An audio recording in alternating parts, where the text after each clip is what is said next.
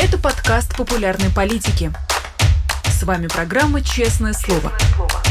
Здесь мы говорим о самом главном –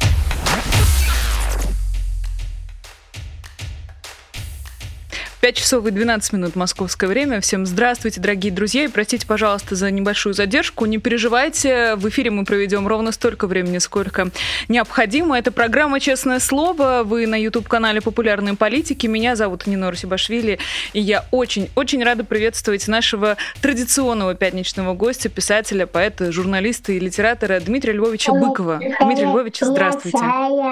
Привет, Нино, привет всем. И Шервуд тоже всех приветствует. Шервуд Вы еще в прекрасной компании Дмитрия Львовича. Говорить мы будем совсем в вещах чудовищных, как мне кажется. Поэтому давайте попробуем как-нибудь этот баланс соблюсти. А, Владимиру Карамурзе затребовали 25 лет Э, в, в тюрьме за якобы подрывную деятельность. Много там всего в его обвинении.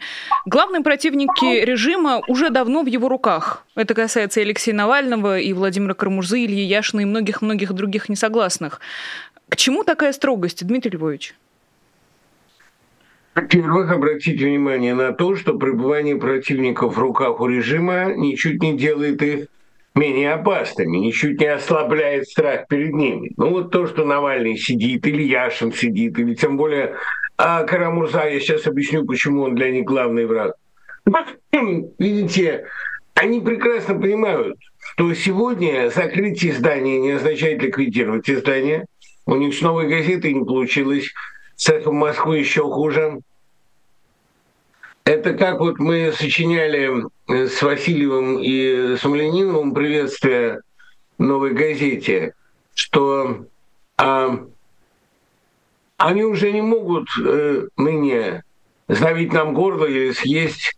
Закрылось 10, цветет в Берлине, закрыли 5, открылось 6. Это вот такое, понимаете, виртуальное размножение изданий. И точно так же виртуально э, абсолютно неуязвим для них Карамурза, потому что э, сидеть-то он сидит, но его влияние никуда не девается. И более того, э, переданные Навальным тексты, а, а если ему удается что-то протолкнуть оттуда из него или что-то просочилось, там любой текст становится событием, тиражируется, э, физическое пленение ничего здесь не меняет. А вторая причина, причина этой, в общем, бешеной ярости, она связана с тем, что Карамурза, ведь он участвовал в составлении списка Магнитского. Он э, за границей, в частности в Штатах, участвовал в обсуждении санкций. И это лишний раз показывает все их разговоры о том, что санкции не страшны, наоборот, что они даже еще стимулируют российскую экономику. Смотрите, как Отлично, мы продолжаем под ним процветать. На самом деле эти санкции убийственны абсолютно. Они как удав медленно сдавливают их и, в общем, конечно, додавят в конце концов. Тут злорадствовать абсолютно нечего, потому что расплачиваются, как всегда, не власти. Власти себе санкционку найдут. А, как мы знаем, лидер Северной Кореи очень любит швейцарский сыр и менталь, и никаких проблем с поступлением этого сыра на одного человека в Северной Корее нет. Вся страна прокармливает одного человека.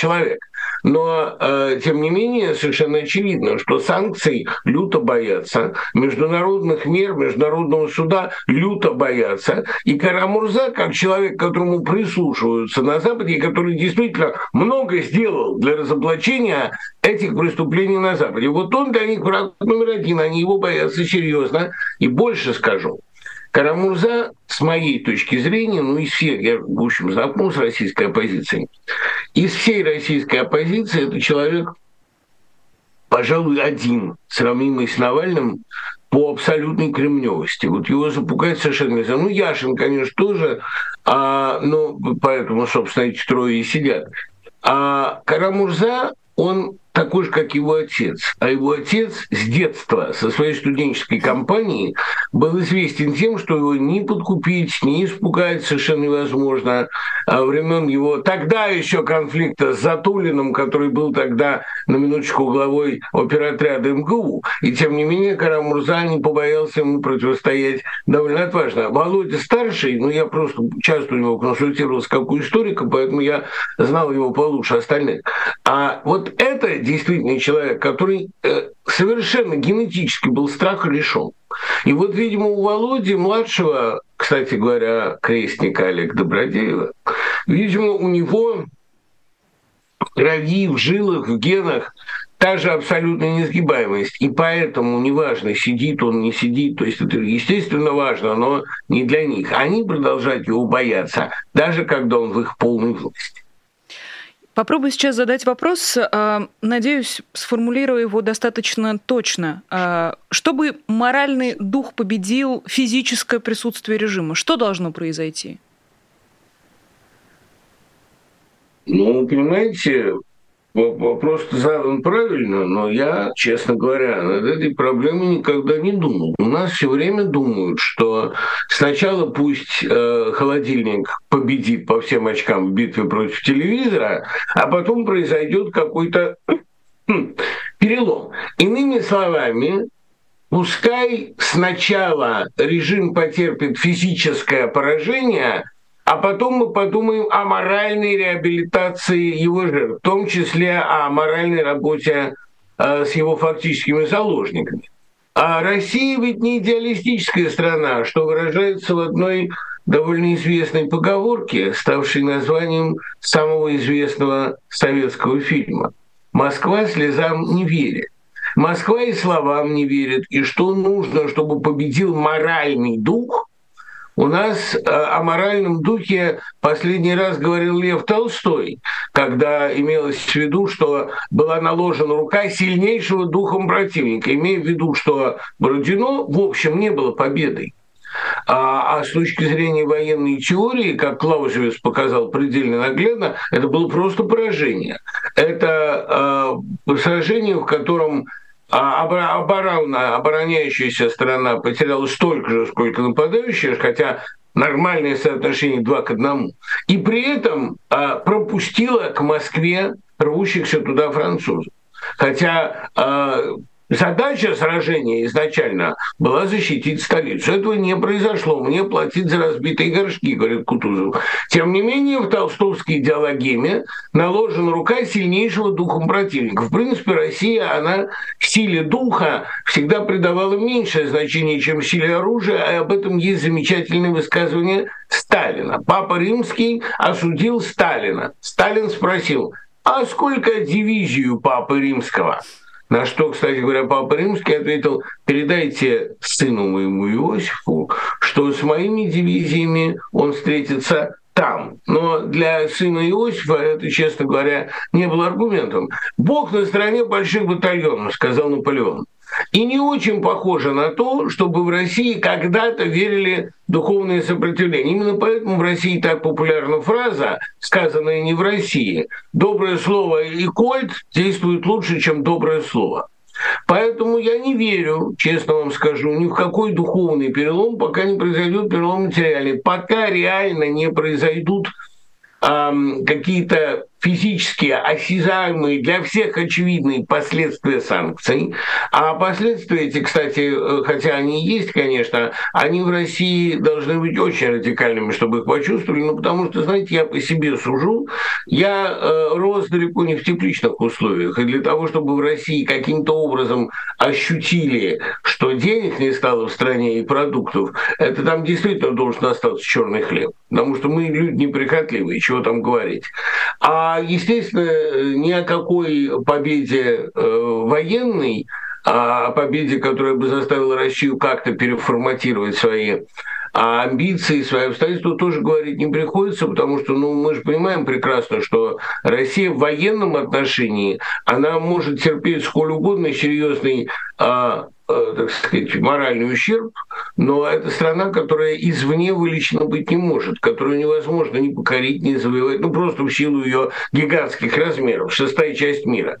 Единственный вариант, который здесь возможен, по всей видимости, это какая-то такая полная моральная компрометация властей, которая бы показала наглядно, ну что-то как вот с Грегом Стилсоном, который, как вы помните, в «Мертвой зоне» прикрылся ребенком от покушения. Но я не очень себе представляю, опять же, наверное, сказали бы, ну, детей много, а вот что у нас один.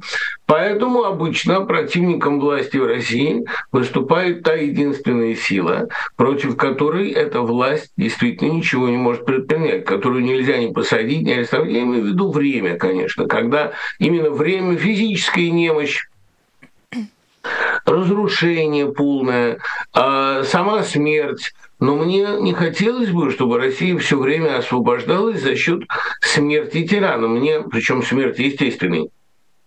Мне не очень нравится ситуация, при которой Николай I, умерев своей смертью, запускает механизм реформ, или Сталин, умерев своей смертью, запускает механизм оттепели. Россия все время в порядке самооправдания дескать, это не Бог, это мы, запускает миф о том, что Николай I отравился, потрясенный результатами Крымской войны, или что э, Сталина отравили свои. Нет, ничего вообще-то пока на это не указано. Уж как я подробно занимался этой темой, там, а, помню, Сергей Никитича Хрущева расспрашивал все, был ли хоть крошечный шанс у Берии отравить Сталина? Нет, не было, ни малейшего. Там все было настолько э, фундировано глубоко, никто не мог его ни отравить, ни, ни подтолкнуть.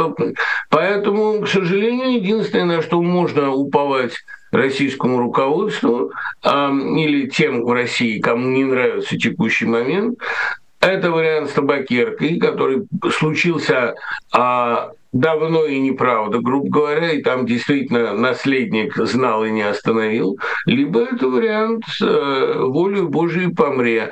А этот вариант приводит, как правило, к долгому, бесконечно долгому управлению, к затягиванию, к откладыванию всех проблем и последующей смуте. Дмитрий Львович, я тут подумала, что, может быть, э, я пропускаю целый шаг в этой цепочке, и прежде чем моральному духу вступить в борьбу с физическим, он должен победить своего тоже такого морального противника, имеется в виду страх который, безусловно, стоит между моральным духом и режимом, так или иначе, страх людей, которые э, пока э, под этим страхом находятся и не могут ничего сделать. Вот в своем интервью э, Александр Коржаков э, как раз признается в том, что ему тоже страшно, и есть ощущение, что страх это главная беда людей, которые остаются в России, да и тех, кто находится сейчас за ее пределами, но имеет к ней отношение. Что можно сделать страхом? И а, может ли моральный дух как-то этот, этот страх перевернуть, что ли, и убрать его с горизонта? Попробовать разбудить что-то еще? Знаете, э, вы говорите, значит, Крыжаков даже страшно. Это страшно даже Крыжакову. Да Крыжакову-то должно быть страшно в первую очередь, потому что у них, у всех, кто работает в этой конторе, кто так или иначе связан с российскими изводами тайной полиции, им должно быть страшно в первую очередь, потому что для них страх – это главный механизм действия. Они-то боятся больше всего, потому что и пугать, и бояться, и запугивать, и запугиваться эта публика умеет лучше всего. Они силовики и силой управляются. Понимаете, это, я думаю, больше всех, кто боится э, в России, так это Малюты Шкуратовы, а, безусловно, Крыжаков из их прямых наследников. А, Дмитрий а, Львович, простите, простите, да, да. мне кажется, я, а, может быть, ввела вас в заблуждение. Александр Киржаков, он все-таки футболист. Он э, как бы вроде как нет, нет, к силовому я, аппарату я думаю, не имеет никакого думаю, отношения. Нет, если Киржаков, то ради да, бога. Да, Киржаков. А если у меня Коржаков, проблемы с произношением а вот фамилии. Да, а Коржаков, кстати говоря, он сам много раз признавался, Коржаков, ельцинский телохранитель, да? да? То уж ему-то и его компании страх знаком чрезвычайно. У Киржакова тоже есть основания бояться, но он, слава богу, к этому не имеет а прямого касательства.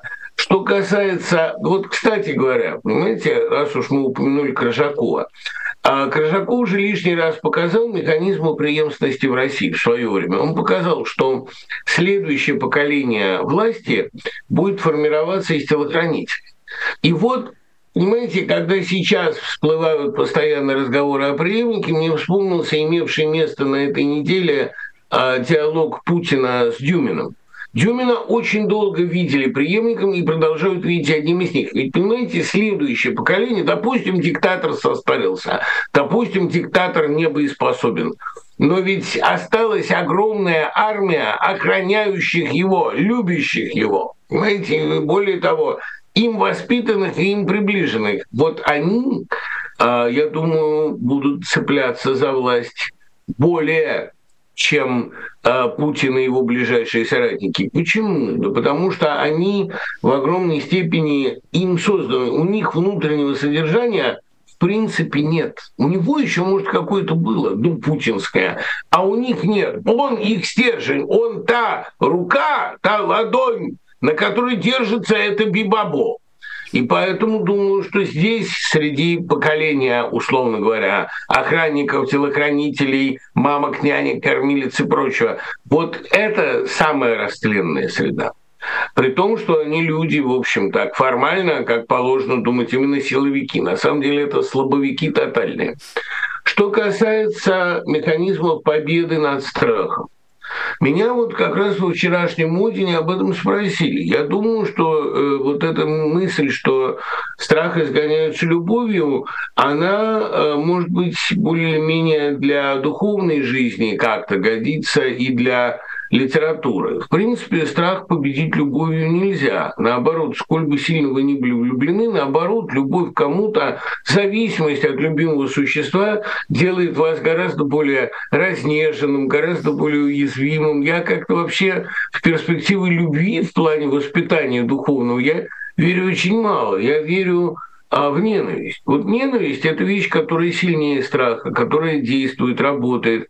А ненависть – это вещь, которая сама по себе довольно целительна. Я а, не хочу, конечно, там, подобно Эдуарду Асадову, говорить, что ненависть – одна из самых сильных вещей на свете, но в иные моменты она может простимулировать, потому что, а, понимаете, ведь эм, страх – это состояние зависимости. А ненависть – это состояние, когда вас достали, когда действительно все вышло за возможные пределы, когда вы поняли, что вот так с вами нельзя, что все это еще можно, это можно, это можно, разные есть степени омерзения. Но вот это с вами уже нельзя. И я, честно говоря, не знаю, а я не представляю себе, в какой момент современное российское население скажет, а вот это с нами нельзя, вот это все было можно, а вот это с нами нельзя. И, честно говоря, знаете, вот у меня как раз а, завтра День памяти матери, я в постоянном таком внутреннем контакте с ней нахожусь. Мне вообще странно совпало. Это один из самых... Вот до того, это до того, как она умерла, это был, наверное, самый счастливый день моей жизни, потому что это день нашей с Катькой первой встречи. И мы его всегда праздновали. И вот, э, вот теперь это день траура еще для меня. Вот так, видите, в моей жизни все переплетено. И думаю, не случайно. Это лишний раз мне доказывает, что все не случайно. Это чтобы я ни хорошего, ни плохого не забывал. Почему я вспомнил о матери? А мать всегда говорила, что она говорит, я верю в России практически в любые перемены, практически в любые изменения. Я не верю только в одно – что может исчезнуть страх перед государством. Что а, вот мы можем построить сколь угодно, там, глубоко эшелонированную оборону, замечательную демократию, все, что мы можем разрешить ношение оружия, чтобы арестовывая нас, они все-таки боятся. Мы можем сделать все. И все-таки по первому окрику этот страх будет возвращаться, где бы мы ни находились. Этот дракон пустил внутренние корни. В России, я говорю, победить можно все, экономику, все. Страх в России победить нельзя. Наверное, потому что российская тюремная система – это ад, это самая страшная система в мире. Наверное, потому что в России человека можно одним движением руки лишить всего. А как вам кажется, это тюрьма рождает страх? Или страх родил такую тюрьму, чтобы самовоспроизводиться и сохраняться в обществе? Тянино, это good question насчет яйца и курицы. Тут же, понимаете... А главное, а, свежий. Я... Нет, ну, э, вопрос на самом деле фундаментальный. Понимаете, я хорошо знал Грунина, Юрия Васильевича, а великого, без преувеличения, поэта, который оставил потрясающие воспоминания о Кингире. Вот его книга «Спина земли», она есть э, в интернете. Ну, э, действительно, Грунин в Кингире непосредственно участвовал. Он в это время сидел в Жесказгане, и когда началось знаменитое сразу после смерти Сталина Кингирское восстание, которое танками было раздавлено, потому что больше ничего сделать не могли. Поднял-то его а, бывший, как раз а, бывший, насколько я помню, военный разведчик а, Кузнецов. Он был человек весьма заслуженный в военном плане и абсолютно бесстрашный. А что он, кстати, выжил, насколько я помню. Значит, что произошло? Первое, что сделали зэки, когда захватили власть в зоне, ну, две вещи они сделали, которые абсолютно предсказуемы. Во-первых, они сломали стену между мужской и женской зонами. Как раз у Грунина а Ганна, его э, возлюбленная, сидела там э, украинская националистка, у них до этого были свидания чудом, они себе устраивали, а тут он просто ломанулся к ней, для него кенгерское восстание было, он говорит, счастливейшим временем жизни. Эти 40 дней он провел с ней. А, кстати говоря, после, когда их освобождали, она сказала, я с тобой не останусь. Он а почему? А потому что ты сильный, ты без меня обойдешься, а меня там ждет человек, который без меня не сможет. Вот это потрясающая история. А первое, что они сделали, сломали эту стену. А второе, они построили карцер. Карцер для тех, кто это восстание не поддержал. То есть, вот понимаете, когда первое, что делают зэки, сломав тюрьму, это строят карцер. Вот это, кстати говоря, произошло и в Советской России, когда Первое, что сделал освободившийся народ, это сам себя заново закрепостил. Первое, что построили после освобождения от царской каторги, от царской власти, это ГУЛАГ. И это э, очень страшный приговор. А в какой степени а, возможно избавление от этого, и что тут первопричина. Понимаете, я согласен с гегелевской формулой, нации, имеющие плохое понятие о Боге, имеют плохой уровень жизни, плохое устройство жизни.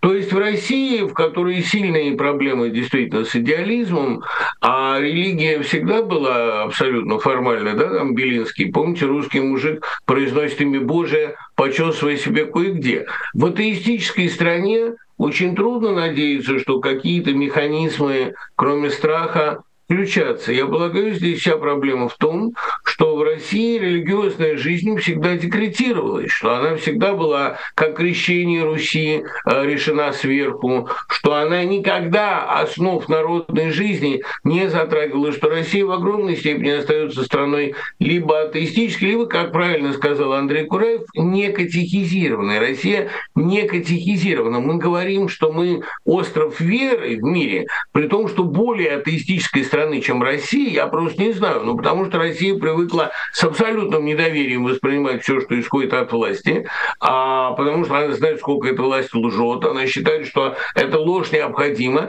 Вот она думает, что попы врут точно так же. Поэтому я думаю, что при жизни, пока никто из нас не столкнулся э, с небесной э, армией, с небесным воинством, я думаю, в России победить страх совершенно нереально, разве что появится вера, Бог с нами, кто против нас. А эта вера, честно говоря, она насаждается веками. Не могу не вспомнить пример э, со Швеции, где по некоторым данным проживает около 85% атеистов. И тут вопрос, вера ли спасет э, человечество или ответственность и образование? Может быть, как-то с верой уже попробовали, надо посмотреть в сторону науки и просвещения? Понимаете, что такое вера? Ну, это все опять-таки тот же самый Белинский. Я почему сейчас об этом говорю? Потому что статья в «Дилетанте», она сейчас ровно на ту же тему, ровно о том же, о чем говорите вы. Помните, что Белинский в письме Гоголю пишет, Россию спасут не проповеди, довольно она слышала их. Но дело в том, что любое просвещение, любое абсолютно, но знаете, это яблоко без ветки, оно висело бы в воздухе. Любое просвещение, сейчас подождите секунду, я окно открою, вас жарко. Любое, а, любое просвещение, любое обучение, любая работа, вообще говоря, с детьми, это все имеет какой-то результат, имеет смысл при одном, при наличии стройной системы убеждений, системы взглядов. Ну, смотрите, ну вот советская власть занималась просвещением. Она более или менее провела лампочку Ильича, провела вот это ГОЭЛРО свое в самые э, затаенные углы Родины. Она прислала учителей и просветителей туда, где, значит, э, где э, пехота не пройдет и бронепоезд не промчится. Она все более или менее делала по лекалам Руссо. Да? Вот поместите человека в естественные условия, и будет вам естественный человек, человек, стремящийся к добру. Ну и где все эти достижения советской власти? Как только она рухнула физически, как только она оказалась материально не подкреплена, как только, грубо говоря, у нее с нефтью начались проблемы, ее скинули немедленно. И, кстати говоря, в этом скидывании участвовало все население России очень горячо, ну, примерно так же, как все население империи инков участвовало э, коллаборантски э, в, в колонизации Мезоамерики Кортесом и Писаро и прочими веселыми ребятами. Ну, потому что гнет инкских жрецов был ужасен – потому что инки, это было, понимаете, это была совершенно отдельная от них структура. Власть была отдельно, власть жила на другой планете. Эти люди не верили абсолютно в то, что рухнет эта власть и придут новые захватчики. Они думали, идет свобода. И фильм Мела Гибсона «Апокалипсис», он об этом. И вот в этом-то Мел Гибсон вообще человек очень противный, но не глупый. И вот в этом-то, понимаете, и заключена катастрофа, что просвещение, если оно не базируется на а, укорененной системе принципов и правил, оно абсолютно бессильно, абсолютно бесплодно. Ну что, французская революция, она ведь вдохновлялась идеалами просвещения. Она исходила из того, что если народу дать свободу, он устремится к познанию и созидательной деятельности. Во! Он устремился к совершенно другому. Он устремился к зрелищу публичных казней, к массовому террору, гражданской войне, а в результате этой а, гражданской войны, вот этого болота, которое оказалось, да, в результате Вандеи, кровь лилась рекой, а с просвещением как-то там обстояло, если вы помните, не очень хорошо. Сначала эта революция пожрала своих детей, потом тех, кто пожирал детей, потом она просто превратилась в такую улитку самоуничтожения. Это все свелось к галимому, галимой кровавой оргии. Поэтому, знаете, в идеалы просвещения, которое не падает на нравственную удобренную почву, я не очень верю. А откуда, с другой стороны, взяться нравственным правилам, там, где постоянно приходят колонизаторы. Вот, кстати говоря, Шваревич, который, кроме русофобии, написал несколько довольно глупых работ, ну, например, там «Элементы социализма в мировой истории», а работа 72 дай бог памяти года, где речь идет о именно Инкской империи. Вот он там говорит, нет более пассивного, а более безнравственного, а более инертного населения, чем население Мезоамерики. А почему? Потому что оно прошло через две колонизации. Сначала инки насиловали, а потом стали насиловать испанцы. А я думаю, что Россия которая живет в режиме непрерывной внутренней колонизации по Эткинду, она не может выработать никакие независимые правила, потому что эти правила меняются и навязываются постоянно, потому что власть тотальна. Какой инициативы, какой нравственной системы можно ждать от людей, находящихся под тотальной властью? Что скажет сегодня власть, то завтра и будет нормой. Возвращаясь к заключенным, а, Дмитрий Львович, когда заключенные строят карцер, они же просто воспроизводят единственный доступный им опыт, как и всегда поступают люди. Откуда должен взять, взяться новый опыт? Через веру или через просвещение? Да, понимаете, вот э, сейчас очень сложную вещь пытаюсь формулировать. На глазах населения России должны хоть раз сработать нравственные законы. Ну, то есть они должны увидеть, что это не а, пустой звук, что это действительно так. Ведь Россия – это страна очень долгой, очень наглядной, безнаказанной безнравственности. Вот смотрите, вот большевизм, который что только не творил, и который свою расплату получил только в 1937 году, когда начали, 20 лет прошло с революции, когда вот была эта революция, чудовищно кровавая по своим последствиям уже в 18-м, абсолютно бескровный переворот 17 -го года, он завершился в 18-м красным террором.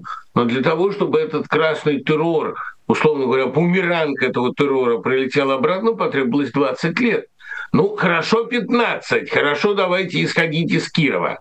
Но, тем не менее, пост, пост Кировского террора, но, тем не менее, ведь все красные вожди, они а, абсолютно безнаказанно сидели при власти. После того, как известный красный маршал травил химическим оружием Тамбовское восстание, для того, чтобы ему прилетело, прошло опять-таки 15 лет. И я, в общем, не, в восторге от того, что ему прилетело, потому что те, кто ему мстил, оказались хуже.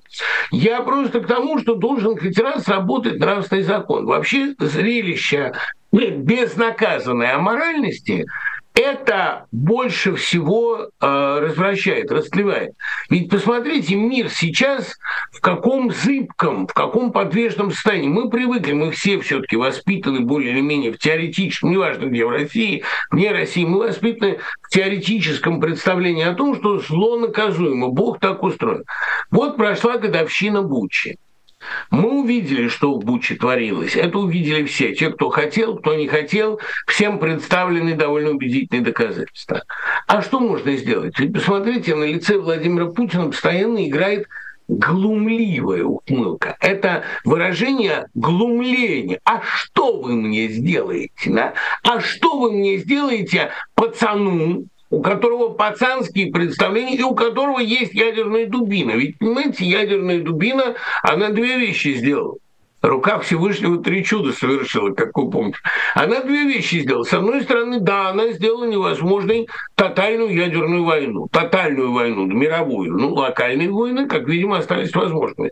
Зато вот что она сделала точно невозможным, она сделала невозможным возмездие, потому что человек, у которого есть ядерная дубина, не может получить возмездие от соседей, даже если у них есть такая же дубина, две такие же дубины, он все равно успеет нажать кнопку и запустить механизм самоуничтожения. Понимаете, вот ядерный мир, мир ядерного сдерживания, о котором все время, я помню, Маргарет Тэтчер говорила, что мир стал более морален, потому что в нем появилось ядерное сдерживание. Да нет, ничуть, он не стал, дьявол щелочку найдет. Отнюдь не стал он э, более морален, он стал, наоборот, тотально аморален, потому что никакое возмездие, кроме божественного, оно теперь невозможно. Что вы сделаете с человеком, у которого есть ядерный, простите за выражение, щит?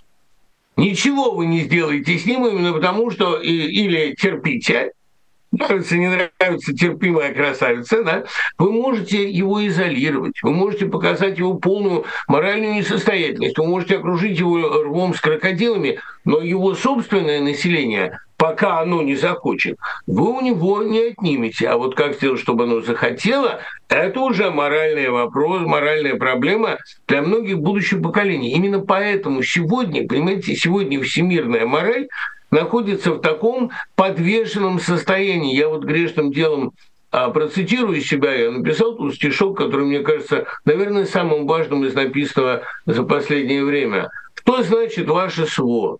Да думаю, немало не стало ничего, на чем бы все стояло. И мрамор, и гранит, и зэк, и соглядатый, все в воздухе висит, как некогда распятый.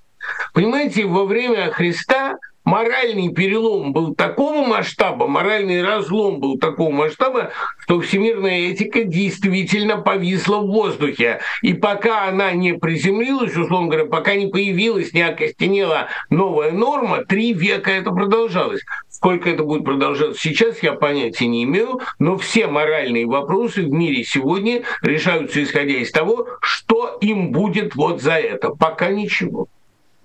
Сложно поверить, что свое начало, все эти глобальные моральные перемены все-таки нашли в таком человеке, как Владимир Путин. Мы столько раз с вами его раскладывали, Дмитрий Львович, столько раз пытались понять, как это работает, разложить по полочкам, и ничего великого в нем не увидели. Как такой человек нет, может нет, вызвать нет, такие великие потрясения? Не, ну, ну ничего там нет великого. Послушайте, ну тут же э, как такой человек может вызвать великие потрясения, очень просто. А Вообще эта эпоха, она хороша тем, что все стало видно, понятно, очень наглядно. Это единственное ее преимущество. А дьявол, как я уже сказал, дырочку найдет. Дьявол ищет в человеке пустоту.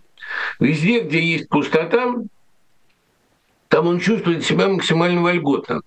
Я хорошо это вижу на примере Z-поэзии.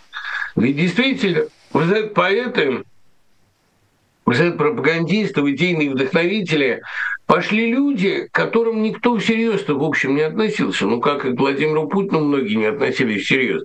это же все были тихие графоманы, или в лучшем случае люди с задатками, которым там а, мэтры вроде меня выдавали посильный аванс. Но, ну, опять-таки, из чувства вины. А надо же, значит, когда народ-то виноват, интеллигенция виноват перед народом. И вот это вечное ощущение, а я сейчас читаю каких-нибудь ну, наиболее агрессивных графоманов, это же были совершенные бестеры, там ничего внутри не было, к ним никто всерьез не относился. Ну что мы вот такого-то, такого-то, такую-то воспринимали как серьезных литераторов? Нет, они где-то там занимали мелкие административные должностенки, когда они появлялись, их их приглашали на какие-то поэтические фестивали, ну, терпели. А потом, когда вот это дорвалось, ну что, кто-то из больших литераторов туда пошел? Нет, конечно. Дело в том, что внутренняя пустота внутреннее отсутствие содержания, при бешеном тщеславии, конечно, это и порождает тот самый феномен, когда человек рвется оправдывать убийство и наоборот кричит, ну потерпите, ну что, ну вас бомбят, ну вы же заслужили, это правильно, нас нельзя, а вас можно и должно. Это как раз вот Владимир Путин, это потрясающий наглядный пример абсолютной внутренней пустоты. И замечательная формулировка Леонида Кроля Путин контактирует с внутренней пустотой каждого из нас. Гениальная формула, высказанная в пятом году, насколько я помню. Понимаете, вот давайте вспомню, за 24 года его правления хоть одну остроумную фразу, хоть одну свежую мысль, а, хоть один глубоко человечный поступок.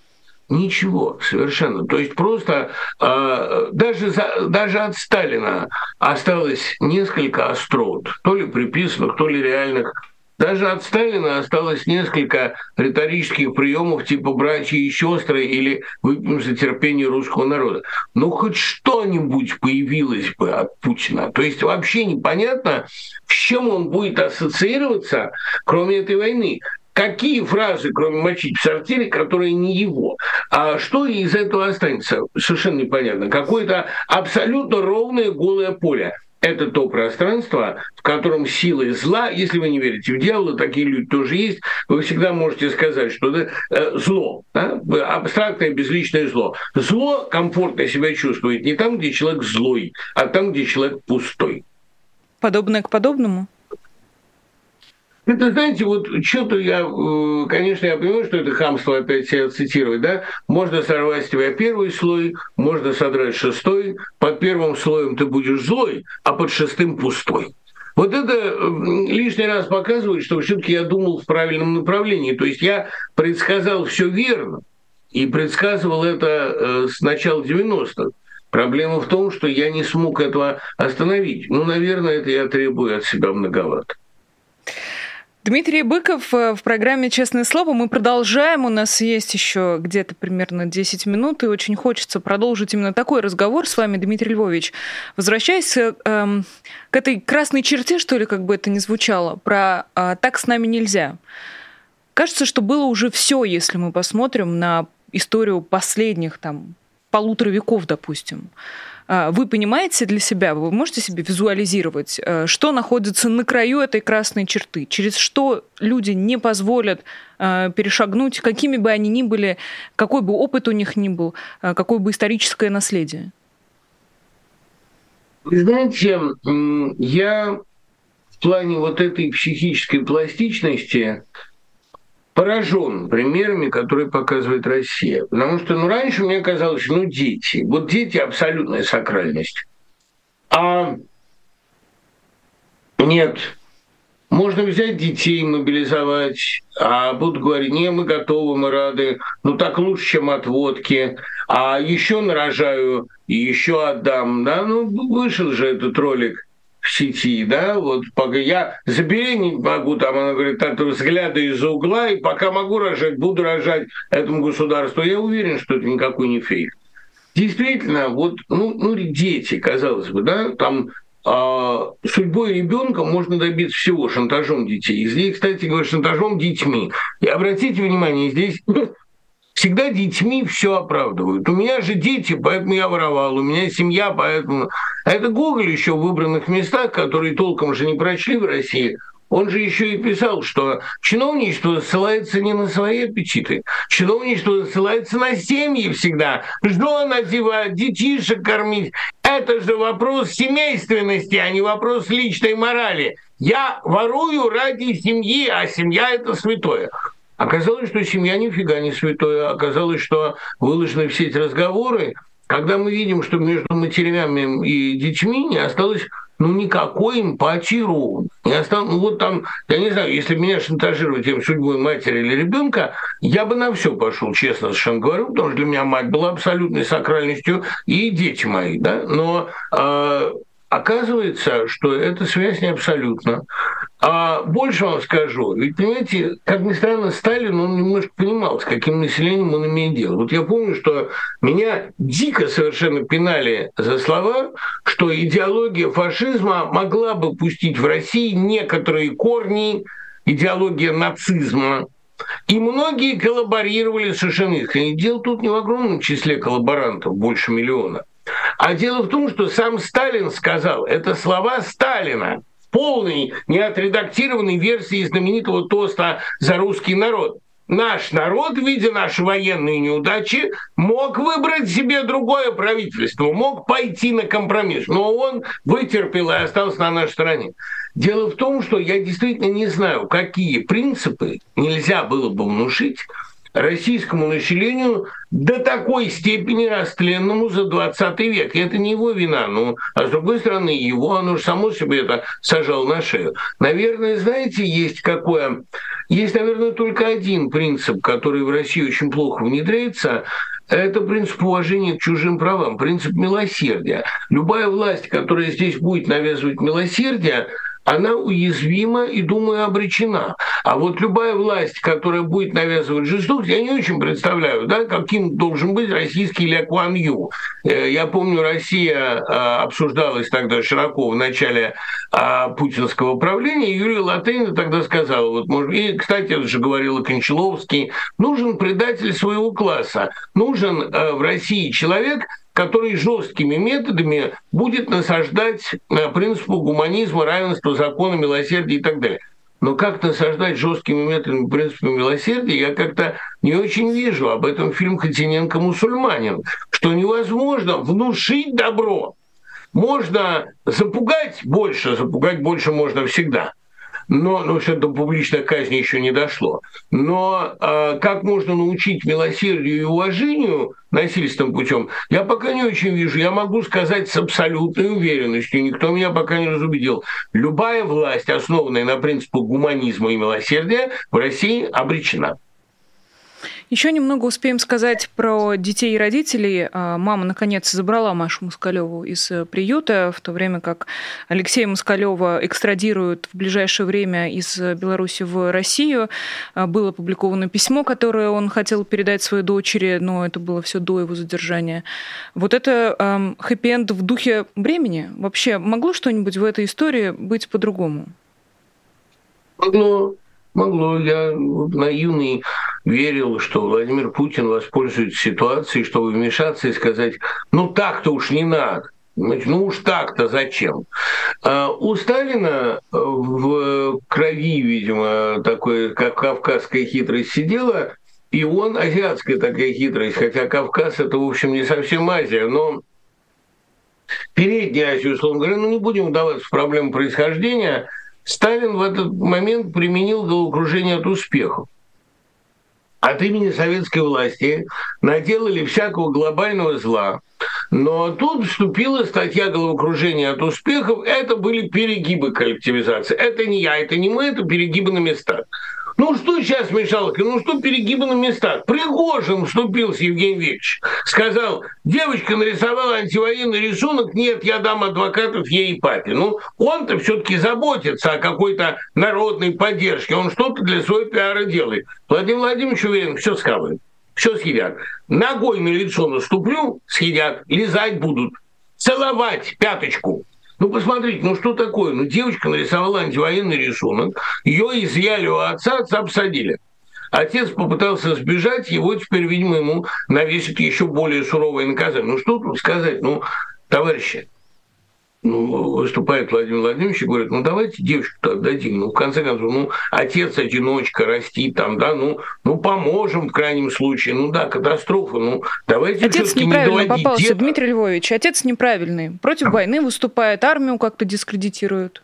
Ну хорошо, отец попался неправильный, но он же не убил никого. Я понимаю, что убил в наших, наших Палестинах это э, простительно. Вы посмотрите на истории тех бойцов СВО, не хотел бы я их дискредитировать, но их дискредитируют их реальные истории. Посмотрите на тех, кого навербовал Пригожин. Один сжег мать и сестру, другой убил мать. Ну это бывают такие истории, ничего не пойдешь. Но не героизировать же этих людей. А здесь девочка нарисовала антивоенный плакат, ее отняли у отца. Тут, кстати говоря, мама очень странная, которая сама в первый момент согласилась с тем, что отдают приют. И только потом, видимо, будучи как-то воздействована на, она, значит, сказала, да, давайте я заберу. Это ситуация, в которой власть имела потрясающий шанс вмешаться, но, видимо, эта власть решила показать, что в ней нет никакого просвета человечности, и что если надо будет, она, как в трех разговорах у Соловьева, будет подшаривать деток на глазах у мамочек. Это она на это готова. Не дай бог, конечно, но она на это готова. Видимо, показали, у нас ограничений нет. Если нас возьмут за кадык, мы будем мочить всех. Спасибо вам большое, Дмитрий Львович, за этот непростой разговор. И, надеюсь, обязательно продолжим на следующей неделе. Спасибо вам, Нино. Простите, я всегда пытаюсь казаться оптимистом, и тут, понимаете, не в бритвенном порезе дело. У меня, как вы знаете, у меня очень низкий болевой порог, и я, в общем, ну, или, или точнее, высокий, я физической боли боюсь меньше. Но ощущение глубочайшей растленности всего, что происходит, оно таково, какое есть. И хотел бы я вас порадовать, но особо порадовать нечего. Надеюсь, что через неделю у нас будут более веселые поводы для разговора. Надеюсь, Дмитрий Львович, э, с такой надеждой мы с вами, надеюсь, встретимся на следующей неделе. Дмитрий Быков, э, писатель, поэт-журналист, гость традиционного пятничного «Честного слова». Успею сказать, что у программы «Честное слово» есть свой Patreon, э, есть, значит, и свои патроны, вы можете даже на них поглядеть, полюбоваться в бегущей строке, которая появится вот ровно в эту секунду. И, кстати говоря, вы можете вписать туда и свое имя. Сегодня ни, ни разу не просила вас поставить лайк, друзья. Надеюсь на вашу сознательность. Я знаю, что лайки у вас есть. Каждому выдают хотя бы один на вход. А если вы смотрите нас с разных устройств, то у вас сильно больше лайков. Буду очень благодарна, если вы э, с каждого своего аккаунта поддержите э, нашу трансляцию и сделайте так, чтобы как можно больше людей услышало наш разговор с Дмитрием Быковым. Э, я с вами на этом прощаюсь. Большое спасибо всем, кто слушал нас в прямом эфире. Меня зовут Нина Русибашвили. До скорой встречи. Всего доброго и пока. Вы слушали подкаст «Популярные политики». Мы выходим на Apple Podcast, Google Podcast, Spotify и SoundCloud. А еще подписывайтесь на наш канал в YouTube.